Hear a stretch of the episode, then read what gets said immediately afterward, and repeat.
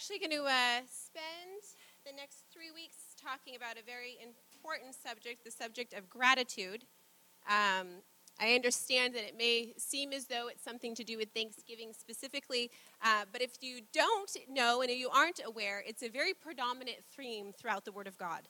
It's actually uh, very important and vital to our spiritual health it's amazing how many passages of Scripture, even when the Lord is giving us wisdom or warning or things to heed, where the topic of thanksgiving is actually included.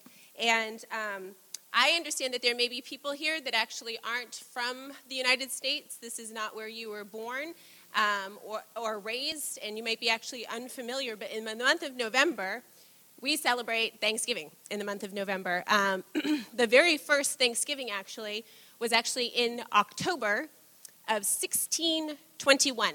That's not actually, Abraham Lincoln is the president that actually made it a national holiday. But in regards to the pilgrims and the Native Americans and that very first Thanksgiving, it actually took place in October. It was at the end of that harvest um, season in 1621. And so today, actually, we're going to look at a, a, passage of scripture. I'll just say this there is a lot of scripture that we could look at pertaining to thanksgiving and gratitude, but there is one passage of scripture in particular that I actually could not move beyond this week. So we're actually going to look at one singular uh, text in scripture out of Romans 1. So if you want to turn there with me to Romans 1, some of you may be very familiar with this passage of scripture. I don't know how many of you, if you take like one passage, one verse for an entire week, I have found over and over again that it's amazing that even verses that I'm familiar with, that I have maybe have read lots of times and actually can quote, even quotable scripture verses. When you begin to sit and actually stare at certain words in the in the way in the order in which they're they're spoken and conveyed, how it actually it's almost like you can unpack it in a way that you've never seen it before. And so there's actually I love language. I love the power of words. I love, it's part of the reason I actually enjoy Hebrew and Greek because it's phenomenal for me. I enjoy understanding the root meaning of what was intended and the complexity of how different words are connected. And, and that's actually part of what we're going to look at today in Romans 1.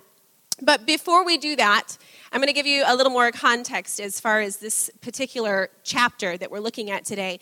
Is that in 1620, when the pilgrims arrived, they actually arrived in Cape Cod.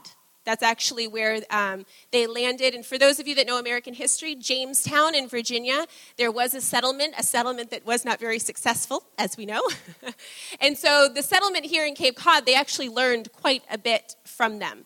Um, and the extraordinary thing is, if any of you have looked at American history, for anyone that's been around here, around Hilltop slash J-Hop for a while, you know me well enough to know when I was 16 years old, uh, part of actually what I believe my husband and I are doing today has to do with what the Lord spoke to me when I was 16.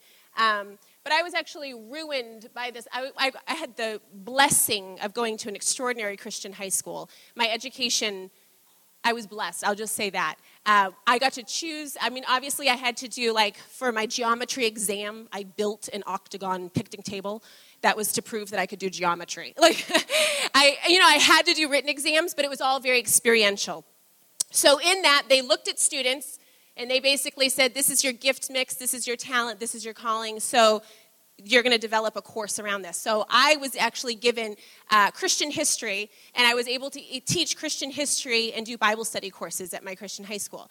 So as part of that, this was um, part of my, um, basically my curriculum as a high school student was the light and the glory. And so although in the context of high school you might be going, okay, I'm not going to read that book because it's too elementary, it's definitely not. If you are not familiar with the Christian history of our nation, and in many ways, it's being defamed and degraded and also um, devalued. And in many circles, they actually want to deny it.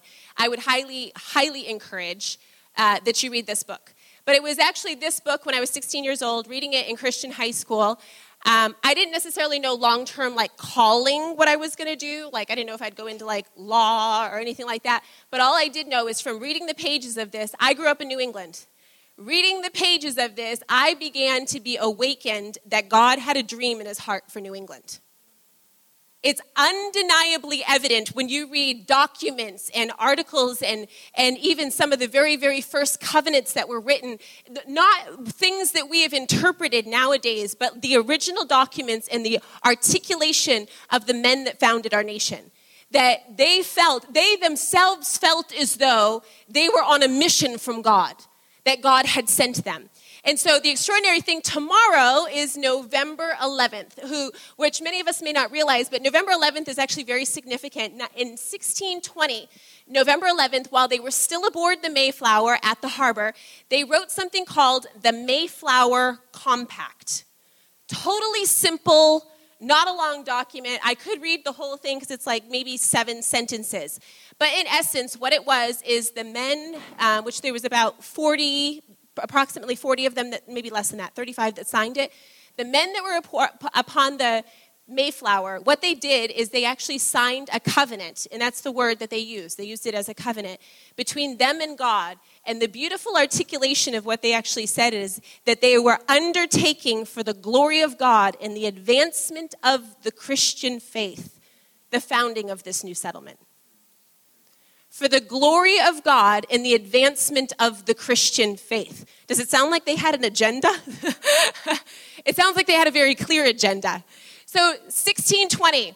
So imagine it this way there's Native Americans in New England, but there is no other settlement. There is no other established civilization when they are come. So when you read this book, one of the things that will wreck your heart completely is uh, so they landed um, that year in 1620, by the time they made it to March of that year, they had lost over half of their community to sickness, to disease. You figure, you know how cold winter is. How would you like it if you had to camp out all winter and you had limited food source of what you brought from Europe and all of those things?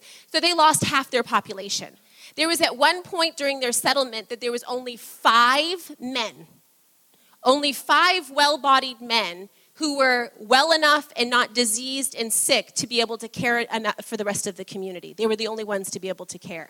So basically, it's, it's the understanding of their struggle, their wrestle, their toil at the founding of our nation. So when they celebrated the first Thanksgiving, literally in 1621, what they were celebrating is 47 of them survived and lived and made it. So, you, we as a nation, the reality that America knows today is because a very small company of people that sacrificed and gave, and they had a vision that was beyond themselves because let's just be honest, they could have stayed in Europe, fully clothed, comfortable with all the provision that was needed. But as I read to you, the Mayflower Compact on, uh, in, on November 11th, the covenant that they made before God was that they were undertaking the settlement for the glory of God and the advancement of the Christian faith. God had a dream for New England.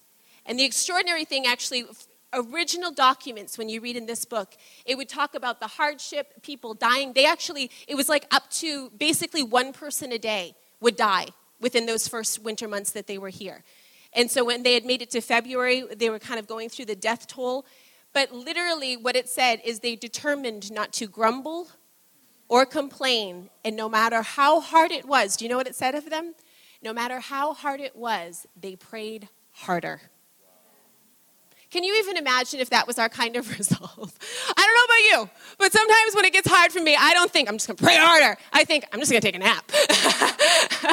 I'm gonna end my fast, I'm gonna eat chocolate cake.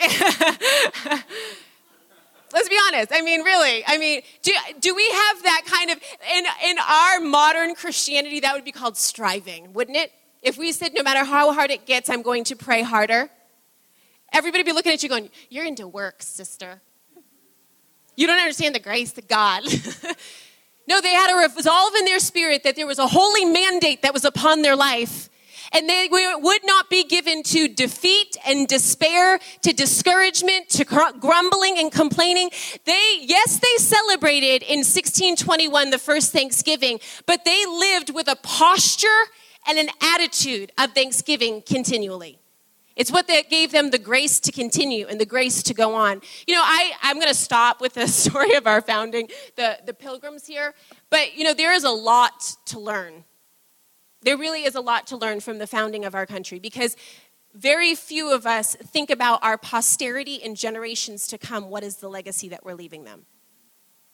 Very few of us value what a company of 47 people can do and the sacrifice of them laying down their lives in love and obedience to Jesus Christ, the door that it could open for generations. If you think of the blessing, even of the preaching of the gospel that has come out of America, that it would not be if it wasn't for those 47 that endured, that continued. I mean, it speaks to the power of small companies of people. It speaks to the power of knowing what it is not to live for our own comfort and our own ease, but to a greater purpose and a greater vision. But I want you to turn to Romans 1. So, Thanksgiving, we're getting ready. 47 men and women survived that first year. They gathered together. You know, the story actually says that when they invited the Native Americans um, to celebrate, that there was like 90 Native Americans that were coming, and they literally started panicking, like, oh my goodness, everything that we have actually built up for and that we're going to use through the winter, because they were heading into another winter season after that harvest, they panicked. They're going to eat it all and we'll have nothing left. So it says that they actually prayed and asked God to provide. And of course, the Native Americans, because they were much more seasoned in this. They brought like 10 deer for them to eat. And so they actually ended up with abundance because they came and because of the blessing that was there. Um, but in Romans 1, um, for those of you that don't know me, uh, yes, we are a local church here in Boston, Cambridge, Massachusetts. We have a house of prayer. Uh, there's many things that we do locally, but all of us kind of have things that make us tick inwardly. And you know what I mean? It's there's things that consume your thoughts, your prayers, uh, consume your brain power when no one else is looking. There are things, it's what you're interested in, it's what you're passionate about, it's uh, what your gift mix is, things like that. For me, a very large preoccupation of my mind and my heart is the state of our nation. A very large preoccupation of my mental energy and meditation is this yes new england at large because i feel like that's the scope of influence the lord's given us but America at large, how do we see a nation turn back to God? And also, specifically in light of something like this book, The Light and the Glory, understanding our Christian heritage and that God did have a dream. And if He had a dream, He intends to fulfill it. And what does that look like? So, in the midst of my, and I'll be honest with you, in my, when I say my wrestlings, I truly mean in my wrestlings, because I go back and forth between, okay, book of Revelations, it's all going to get really dark and ugly, so is it all just going to go to hell? And this is my portion, and my son's going to see Armageddon. you know, I go back and forth between what does it look like and really in sincerity and integrity, what is it that we can pray for and labor for that is not in vain, but is according to the will and the purpose of God. Because who wants to labor in vain? Not I. Thank you very much. So this is kind of my inward. And Romans 1 speaks volumes to me about our nation. Romans 1, when I scratch my head and go, we're a nation that professes to be a Christian nation. I don't know actually if we are anymore. I mean, is that a fact? I don't even know. I, I don't even, I think kind of with the change of things over the last few years, it might not be our profession any longer to be a Christian nation. But that's what we've been known as. So I'm in um, a, a homeschool group with my son this week. And as a disclaimer to this, just keep in mind not everybody that homeschools is a Christian, right? I mean, there's lots of motivations and reasons for homeschooling. So just mind you, I'm with a group of moms, we're all together, and not everybody in there is a Bible believing Christian. There's, they're actually quite the opposite to some. So we're in this group, and mind you, I, we all know, if you know me, I have very, very, very strong views on things politically, on things spiritually, on, you know. So I intentionally, in groups like this, do not bring up anything where I'm going to get a little heat under my collar and want to debate. You know, I intentionally move around it and just think, okay, for the sake of peace and the sake of homeschooling, let's just focus on the. So, one woman, I don't know what possessed her. Ooh, just wasn't good. But she, she, how did it start? Mm, whatever. Anyway, we had the conversation amongst us moms, and mind you, we all have like four and five year olds running around the room at this homeschool meeting. The conversation went to the bathroom bill in Massachusetts. Any of you know about the bathroom bill in Massachusetts? Transgender, Okay, so out the gate here, we love you all. Whether you're a man, woman, if you're confused in your gender, identity, orientation, You are loved. And I understand there's people in this room that this touches and affects. You are loved. But according to the Word of God, just like any of us, if I struggle with lust in my heart toward adultery, it's a sin, and Jesus Christ wants to set me free.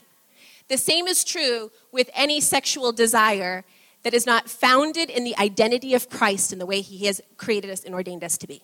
So, blanket statement there. The ground of the cross is level. So, if I have perversion in my heart, it, it needs to be cleansed and set free by the power and the blood of Jesus Christ, just like any other sexual sin. So, anyway, so this co- topic of conversation comes up about transgender bathrooms, and I can feel myself going, oh man, don't, don't even go there with me. Because I've been at the State House debating it, you know, sitting there waiting for my turn to. so, the topic comes up, and, you know, I'm thinking, okay, we're all young moms with like four or five year old children. I think we're going to probably land somewhere that we agree together here. Uh uh-uh, uh, not at all. So the conversation goes to these moms really outraged, like, what's the problem with transgender bathrooms? Like, why would anybody have a problem? And, you know, so then they start explaining about the stalls and how all the bathrooms are going to be redesigned. And, you know, one woman's talking about her niece that in, in school she's a man and at home she's a girl. And that we're all going through it. And I'm sitting there just as long as I possibly can, just you know, like twitching kind of. But I'm listening and, you know, I'm trying to hear where they're coming from and understand. So finally, I'm like, okay, I'm going to put all of God created male and female. I'm going to forget, uh, like, all of Genesis here. I'm going to forget, I'm just going to put that aside, just going to put that on the shelf because the, the Word of God is not everybody's authority. I'm going to put aside anything about male and female made in the image of God. I'm going to put aside all Bible theology. And I just simply said, which this is where it gets more disturbing.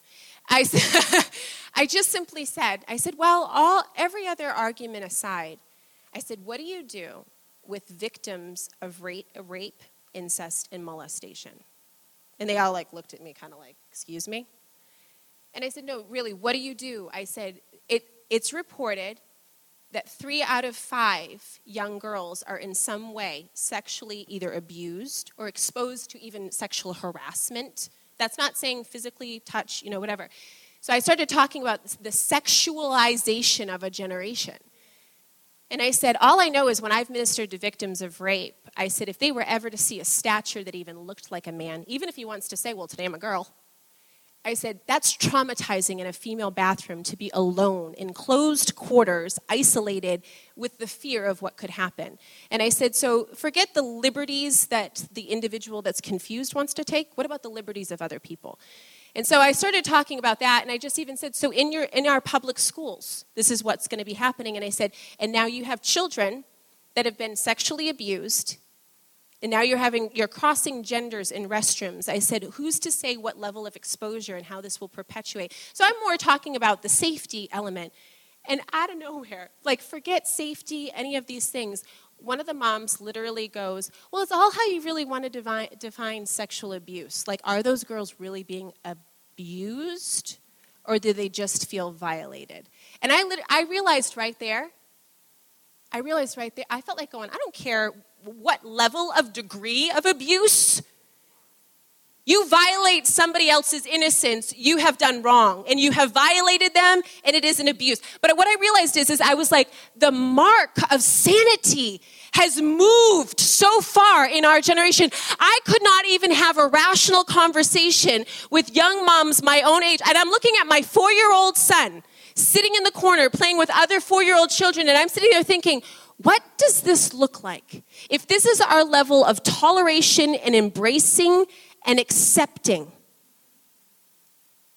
if we forget transgender, I don't care where you stand on that. If you can't even be outraged over the sexual abuse and molestation and the sexualization of a young generation, if that one topic alone doesn't make you alarmed and concerned and say there's something that needs to be done, but instead this group basically went on to uh, protect the side of the abuser, claiming, well, who really knows what the. And you know, in all honesty, it used to be that in psychology, if someone struggled with pedophilia, attraction towards children, it used to be diagnosed as a disorder.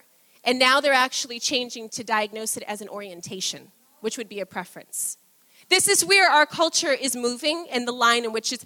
And what I realized is, is I really, I'm just gonna be honest, I came home from that little homeschool meeting really mad. Like, really, like, I have lived my life for a very long time praying for a great awakening in our country. I have been praying and uh, knowing that we need revival in America. I've been praying for it, but in some sense, I think seeing my son in that room and the question of what does this look like in five to 10 years? What are the ramifications? How do we, and even the opening of the door to sexualization where there is no longer outrage concerning it. And you know what I realized when I got home that night? And you know, I was fuming, and I, my husband definitely knew I was mad. Um, I sat there praying, and what I realized is Romans 1, which is what we're going to look at. What I realized is this we have been given over to a debased mind. Our country has been given over to a debased mind. And in some ways, I know that there's some people sitting back and they, they talk about like judgment upon a nation, like, is God going to judge us? Is he going to, like, you know, kind of, he said in Moses' day he wouldn't flood us anymore, but is he going to judge America? According to Romans 1, when he has given you over to a debased mind, that is a judgment. You know what it is? It's saying, here, go ahead. Ha- there, that's who you are without me. I'll take off my restraint, I'll take off my grace, and you have your carnal, lowly, wicked mind and see what you bring upon yourself. So, Romans 1. Romans 1, verse 20. For since the creation of the world, his invisible attributes are clearly seen, being understood by the things that are made, even his eternal power and Godhead, so that they are without excuse. Okay, let's just stop here for a second before we move on. For since the creation of the world, what is seen and what is revealed, his invisible attributes are clearly seen and being understood by the things that are what by the things that are made, by creation, by nature, by what is surrounding us.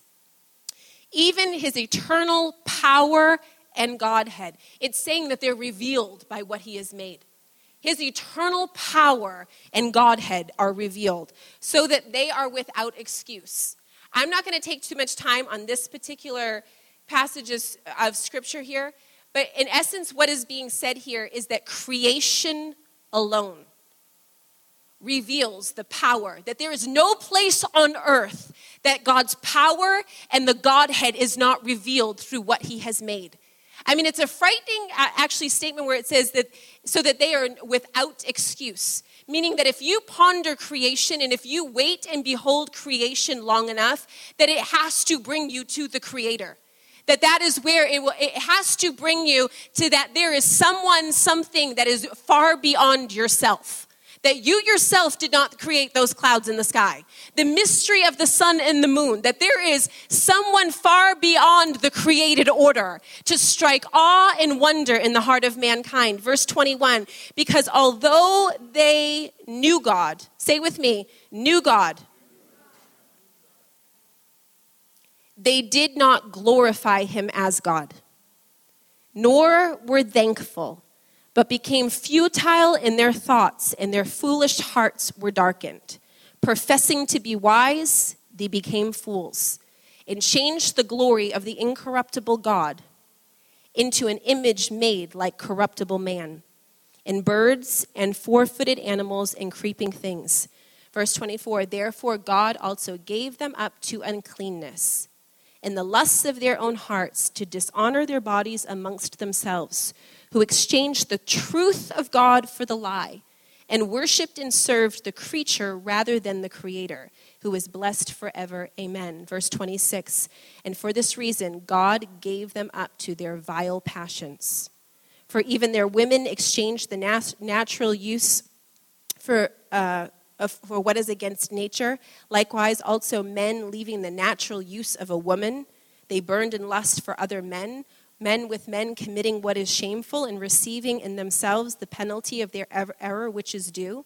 And even as they did not like to retain God in their knowledge, God gave them over to a debased mind to do those things which are not fitting, being filled with all unrighteousness, sexual immor- immorality, wickedness, covetous, maliciousness, full of envy, murder, strife, deceit, evil minded. They are whisperers, backbiters, haters of God, violent, proud, boasters, inventors of evil things, disobedient to parents, undiscerning, untrustworthy, unloving, unforgiving, unmerciful, who, knowing the righteous judgment of God, that those who practice such things are deserving of death, not only do the same, but also approve of those who pra- practice them.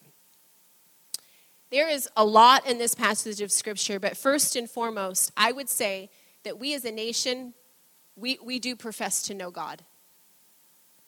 How many of you guys have even ministered or talked with somebody that is in major devastation and brokenness in their life? And they'll, they'll say, I know God. I, I know God. I've said the sinner's prayer. I know God. Even as a nation, the, if, if we took a poll of Christianity in our culture, the amount of people that would profess Christ, it would indicate that we are largely a Christian, Bible believing nation. So, where does the crisis come in? The crisis comes in that when we as individuals, when we say, I know God, we, we have a knowledge of who He is. There is a knowing of who He is. But the question comes to us are you glorifying Him? The question comes to each and every one of us, uh, those of us that pray for our nation, that long for transformation and revival. What is the answer when all across our country people have sat in pews and sat in churches all over America? What causes a great turning? It's when we move from the place of simply saying that we know God, that we have a knowledge of Him, that we have a mental assent to what is right, what is wrong, how things should be, when we move to the place of saying, I want to glorify God. And the question then becomes are we glorifying God? What does it look like to glorify God? This is actually the word, uh, the root word for glorify. To glorify means to praise or to exalt, to magnify or to celebrate, to honor and to hold in honor. Do we hold God in honor? If you think about it, for every person in this country that professed that they knew God, they honored Him in the secret places of our homes if they honored God in the workplace, they honored God with their choice of television viewing, with their choice of all of these things, if we were wrestling to honor God in every area of our life, that's truly what it means to glorify Him. To honor God means to make glorious, to clothe, to clothe with splendor, to render as excellent. I actually love this. To honor means do we cause His dignity and worth to become manifest and acknowledged? Does our life cause his dignity and worth to be manifest and acknowledged by others? Do we give God the most exalted state? The word to glorify means to give the most exalted state. So moving beyond, I know God, to I give him the most exalted state in my life. That's powerful. It would change everything. It's, it's kingly majesty, which belongs to him as the supreme ruler. Majesty is a sense of absolute perfection of deity. So to say we know God the question then becomes do we glorify him, not just glorify him as another person, glorify him as another option, glorify him as another image, but as God? Because if we glorify him for who he is, that means that he requires either everything or nothing. See, it's key. He, they didn't just say glorify him as a friend glorify him as a savior, glorify him as husband, you know, all of the things that he can be to us. Paul specified, glorify him as God. Because that means if it's God, then it means he's supreme and he is above all else. If, it, if it's God, then it means that you cannot approach him casually, but he calls for the supremacy and the lordship in our life. Do we glorify him as God? I mean, ever since I've been meditating on this passage of scripture, I feel like it's exploding inside of me. I mean, I love God, I have a relationship with God, but there is an element where I am saying, I want my son to see a life that glorifies God in every detail, in every nuance, in every word, in every attitude, in every expression. They did not glorify him as God. What does that mean for all of us in the Christian church? What does it mean when we profess to know God, but we don't glorify Him as God? Do you know what it means? Is that there comes a point in time where more and more our mind and our, because you know what He goes on to say? He said, They did not glorify Him as God, nor were they thankful. I mean, it's pretty harsh. When you study what theologians say about being thankful, they actually say the most ignorant of human, human people that when you have a benefactor, someone that has given to you, someone that has blessed you, to not have gratitude and thankfulness, you, you, are like the most ignorant individual. But that much more if it's God Himself. God Himself that has blessed us and bestowed upon us, that instead of living with gratitude and thanksgiving, you know, this really speaks right here, this understanding of being thankful toward God and, and glorifying Him as God. I feel like this goes right to the very root of the Christianity in America of how we view God. I do. I, th- this is what I feel like. I feel as though we view God as his services to us. So, what this is saying is they did not glorify him as God. That means they did not make much of him. They did not revel in his splendor and his wonder. How much of the Christian teaching that we do in the United States is about God making much of us? Right? Don't get me wrong. I mean, I do, I, from the time I was young, before any other famous, amazing person, I used to say it to my mom all the time I think I'm God's favorite. Like, I just feel like I, I think it and he does it. Like, I, I've said that from the time I was little, and my mom be like, I think so too. You know, I mean, my first car, I remember sitting in a lumber yard and looking over. It was when like the Honda Civic. I don't know if you guys. I'm probably dating myself, but the the neck, the headrest thing was a certain design. It was like one. It doesn't matter. They had just come out, and I was probably like you know 14, and I'm like, I want that car for my first car. Well, lo and behold, it was my first car. I mean, all of those kind of things where not begging, asking, pleading for God to just wishes and desires. Like, plop, there you go, plop, there you go. Like, I mean, I feel blessed. So let me just say, I, am not saying God doesn't want to bless you. I think He likes us, and because He likes us, He loves to give us the desires of our heart. But what I'm saying is when our Christianity has been become more about a Santa Claus, right? And when we live with that perspective of I'm signing up because he's going to make me prosperous, he's going to make me beautiful, I'm going to shed 20 pounds when I say praise the Lord, hallelujah. You know, like uh, kind of like what he is going to do for me.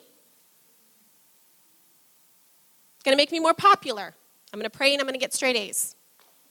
I'm going to get a new job. I'm going to, you know, it's kind of like that thinking that somehow God is going to do for you what he's entrusted for you to do. There's boundary lines in the spirit for those of us that don't understand in the charismatic world. Is that there's things that God Himself that only He can do. But then there's other things that He has entrusted to man, and He can if He wants to, but He's saying it's not for me to do, it's for you. I've entrusted it for you to do. Go ahead, work it. Go ahead, work, work. That's how you make money. I ain't gonna drop it from the sky. right? How many of us have prayed for something like somehow God's gonna like, right? God, build me a new addition. There you go. Just do it. No, go see an architect. Put your feet to the ground and do something. Use the brain the good Lord gave you. But that's what I'm saying is somehow we view what God has has for us, what he we have entitled to us, right? It's more of a perspective, and I feel like this passage of scripture cuts right to the root of our understanding that yes, we know God, but do we glorify him as God? Is it about who he is to us and we, what we want uh, him to do for us?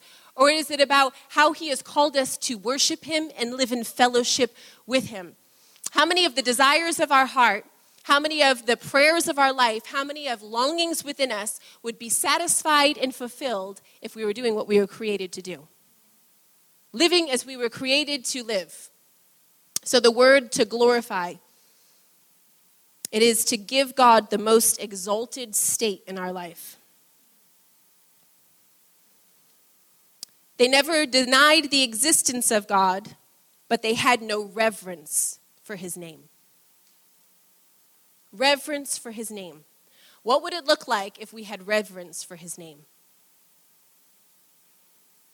Awe and wonder that we actually had a place of the reverential fear of the Lord that was restored to us. These per- people further had no right concepts of God.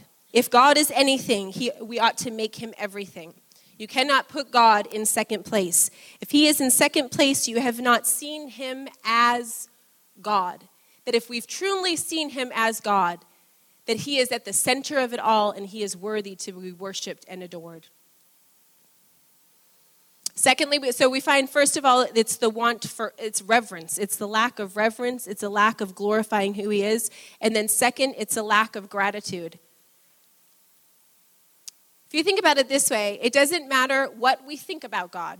Whatever your image, whatever your view of God, because this is actually what we find here, is that there was knowledge of who God is, but that knowledge did not lead to greater worship and greater gratitude. So that speaks to every single one of us here. I mean, we can do, we can read the word, we can study the word, we can even study theology. But if our knowledge of who God is is not drawing us into a greater place of glorifying Him, even a greater place of gratitude. It's actually what it's doing is it's puffing us up. How many of you guys are familiar? Um, there's two gentlemen actually in the Bible the rich young ruler and um, Nicodemus, actually, is the second one. There are two individuals that they did it all right. I mean, Nicodemus, he was a Pharisee. He was like a ruler over the Jews. He, he had it down, right? He had all the outward things to do and ways to do it. He was living according to the structure and the system. And then you have the rich young ruler. You guys know, he goes basically to Jesus and he says, What do I have to do to be saved? And Jesus kind of gives him a couple, you know, little things, and he and he retorts back, I've done that since the days of my youth. Kind of like, and what we see here is the place of the heart. We see in both situations, basically, Jesus is saying it's not about what you're doing outwardly, it's about the inward place of the heart. And that's what we find Jesus is always drawing us back to in the place of, of, provoking us, is the response of the heart. So it's not so much about what we know about him, what we've learned about him, even what we can echo back about who God is. Not how much scripture we can quote. But the question then becomes is it drawing us to a place that we glorify Him as God in our lives and that we are thankful? This place of gratitude, I want you to turn to Colossians 2.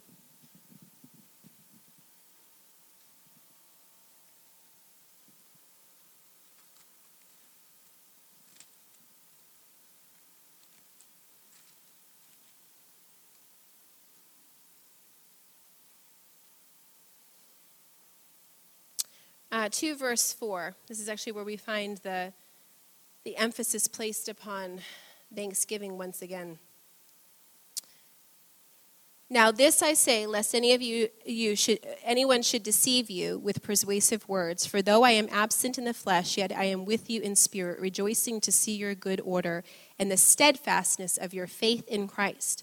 As you therefore have received Christ Jesus the Lord, so walk in him rooted and built up in him and established in the faith as you have been taught, abounding in it with thanksgiving.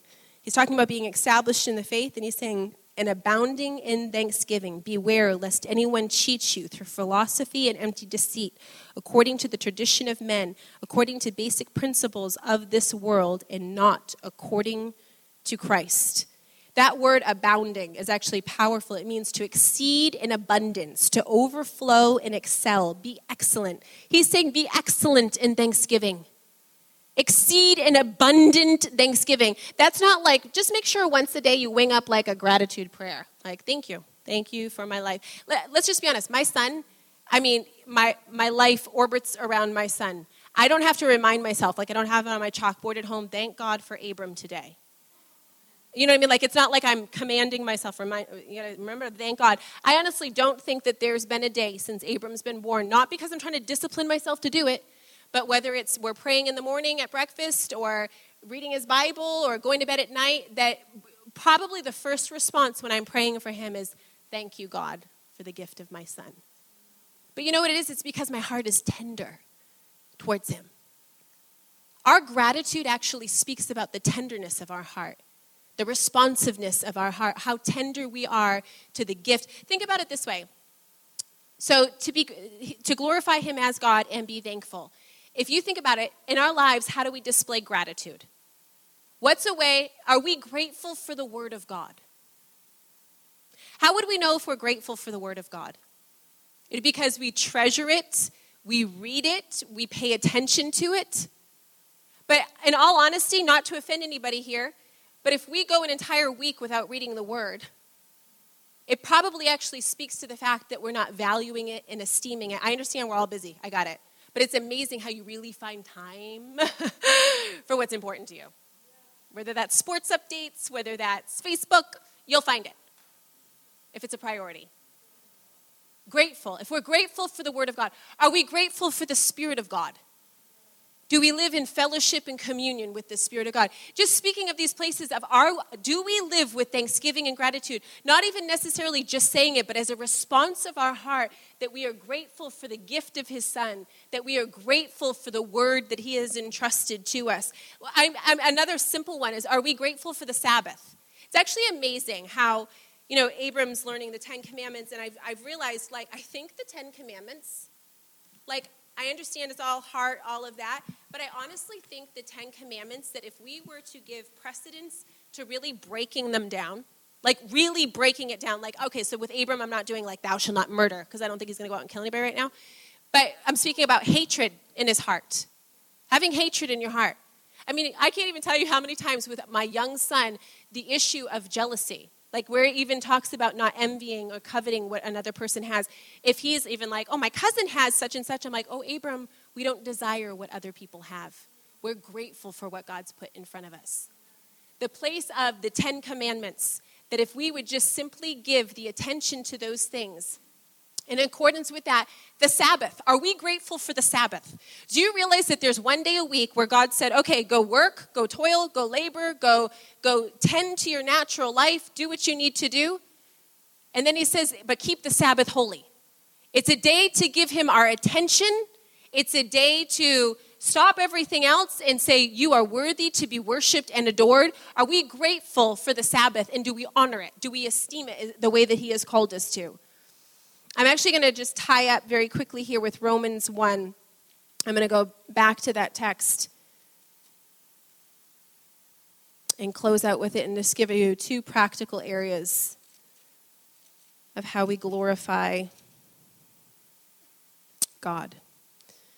So, because although they knew God, they did not glorify him as God, nor were they thankful, but became futile in their thoughts, and their foolish hearts were darkened. So it speaks about the, this articulates two areas the thoughts and the hearts.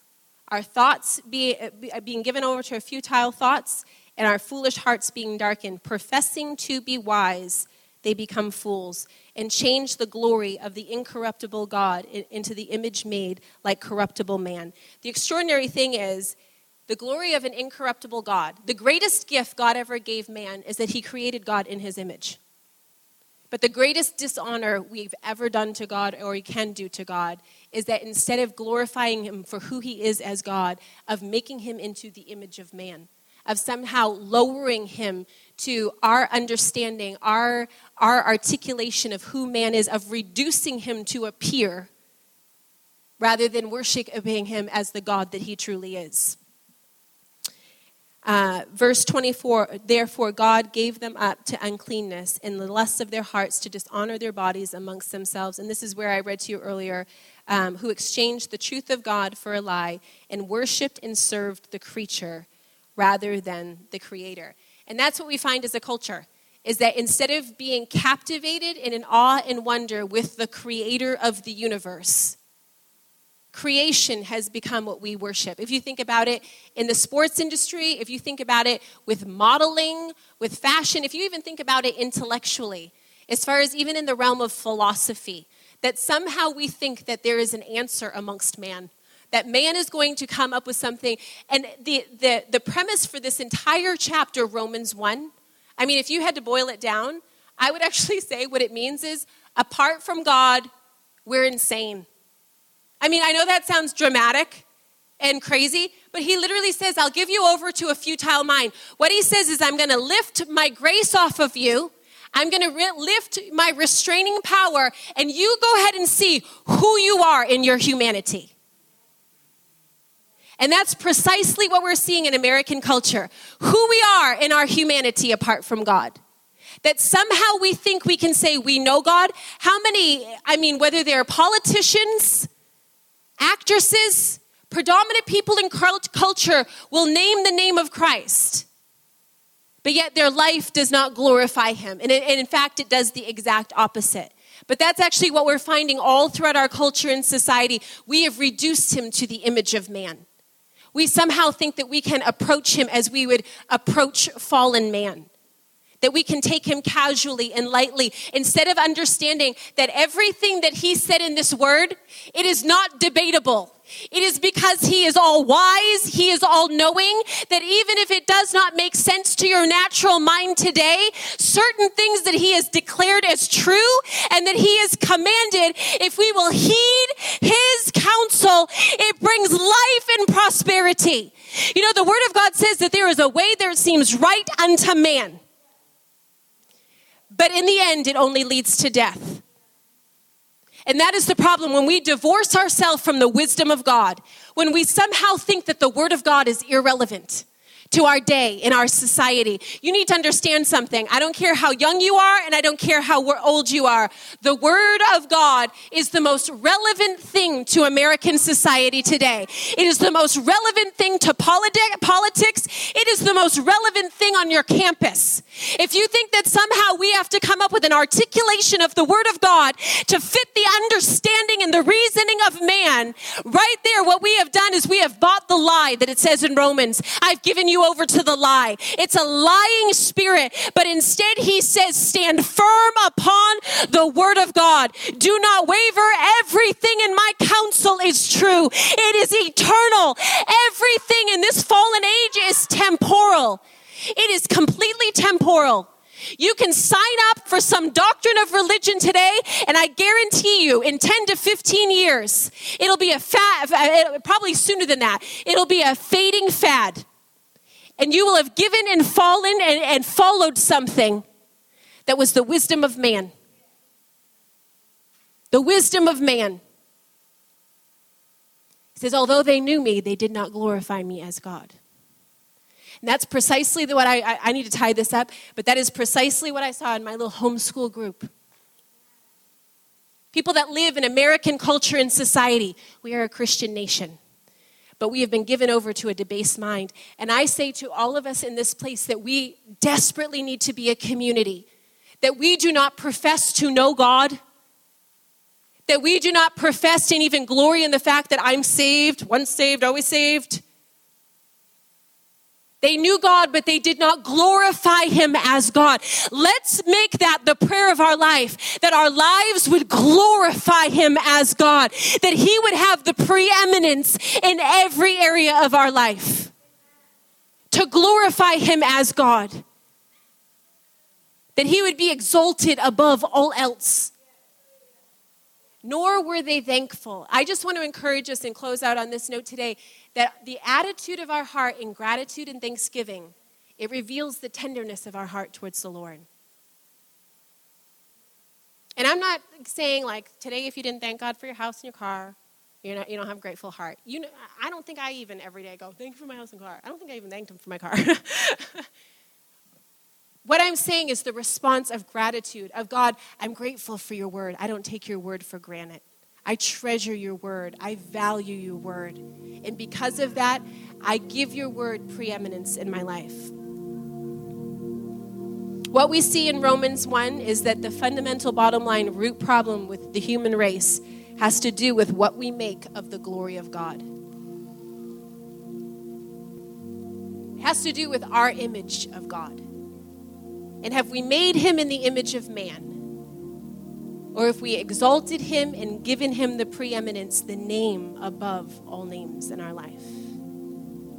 That he is worthy of all worship, he is worthy of all adoration, he is worthy of it all. And you know, if we pray anything for our country, this is what we need to pray is that we would move away from a knowledge that has not led us to glorify the Son of Man. You know, if, anybody's been here for any period of time, I've, I've shared that there was a, a time when I was in um, the prayer room in Kansas City, and there was amazing worship happening, and I was having like a real tender moment towards the Lord, and I was being sincere. I was praying for Boston, the missions movement, the glory of the Lord to the nations of the earth. And as I'm like weeping, I say to the Lord, I'm like, I am just jealous for your glory and your fame in the nations of the earth, Lord. And I mean, I'm saying it with everything within me, bawling. And he replies so tenderly back to me and says, I'm jealous for the glory and the fame of my name in your life. You know, it brought it from like out there, like how to get God's glory to cover the earth. Habakkuk, the knowledge of the glory of the Lord as it covers the seas. I mean, I pray that. That's my passion. But it brought it kind of like right here of saying, He's glory, He's jealous for the glory of His name in your life. You don't even have to worry about like transforming your campus, transforming your neighborhood. He's glory, he's jealous for the glory of his name in your, that means in your emotions. That means in your priorities. It means in your thoughts. That means your attitudes. It means how you spend your time.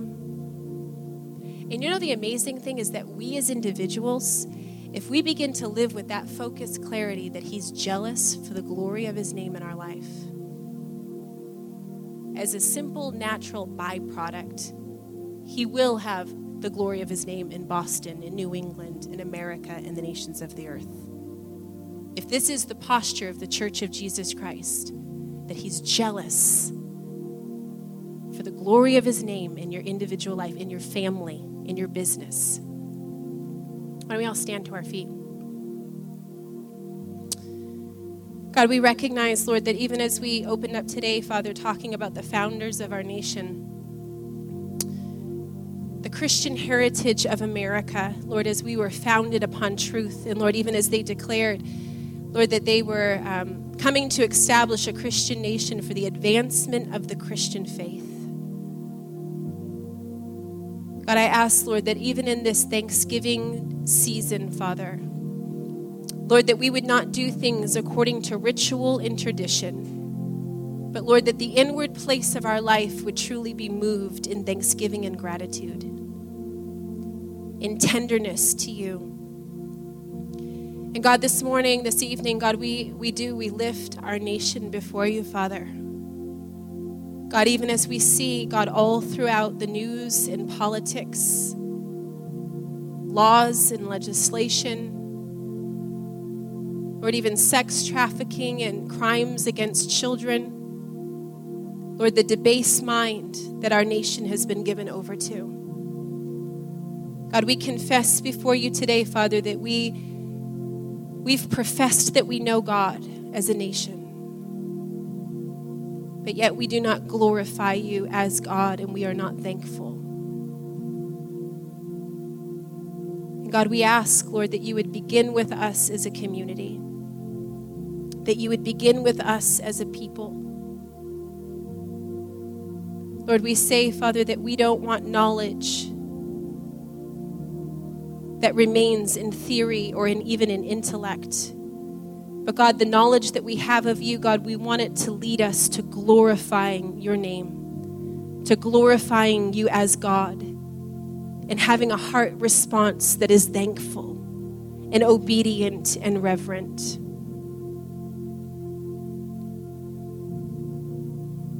God, we ask, Lord, that even now, Lord, that you'd speak to us, Lord, individually, God, individual lives. God, we say we want you to have the glory of your name in our individual lives. And God, I ask you, Father, that out of Cambridge, Lord, out of Boston, out of New England, Lord, that individual lives would be ignited with the flame of devotion, with the flame of the fire of the Holy Spirit. Individual lives would be laid upon the altar of sacrifice Lord, that we would not be those that simply articulate a knowledge of God, but that every area of our life would manifest your greatness and your worth. That every area of our life would glorify your name. And God, through, Lord, living embers, Lord, that your name would be glorified in the nations of the earth. God, we say, make your name great in Boston and New England. And God, we say, do it through individual lives, through individual families that have been consumed with a passion for your name, for the glory of your name. We say, have the preeminence in our life, God. Have the preeminence in our life. We're going to close out with a song of worship. If there's any person that wants prayer, the prayer of agreement, um, or just even in response to the word, if there's something that you want prayer for, I just encourage you, if there's anything that the Lord has provoked in your heart today, it's always good to take time to respond to Him, to not move quickly past things that He is speaking to us and stirring in our hearts, but to respond to Him and to give Him time and attention to do those things. So we're going to close out with a song of worship. And if there's anybody that wants prayer for this or for any other matter, I'm here and there's some of our staff here to pray with you. Bless you.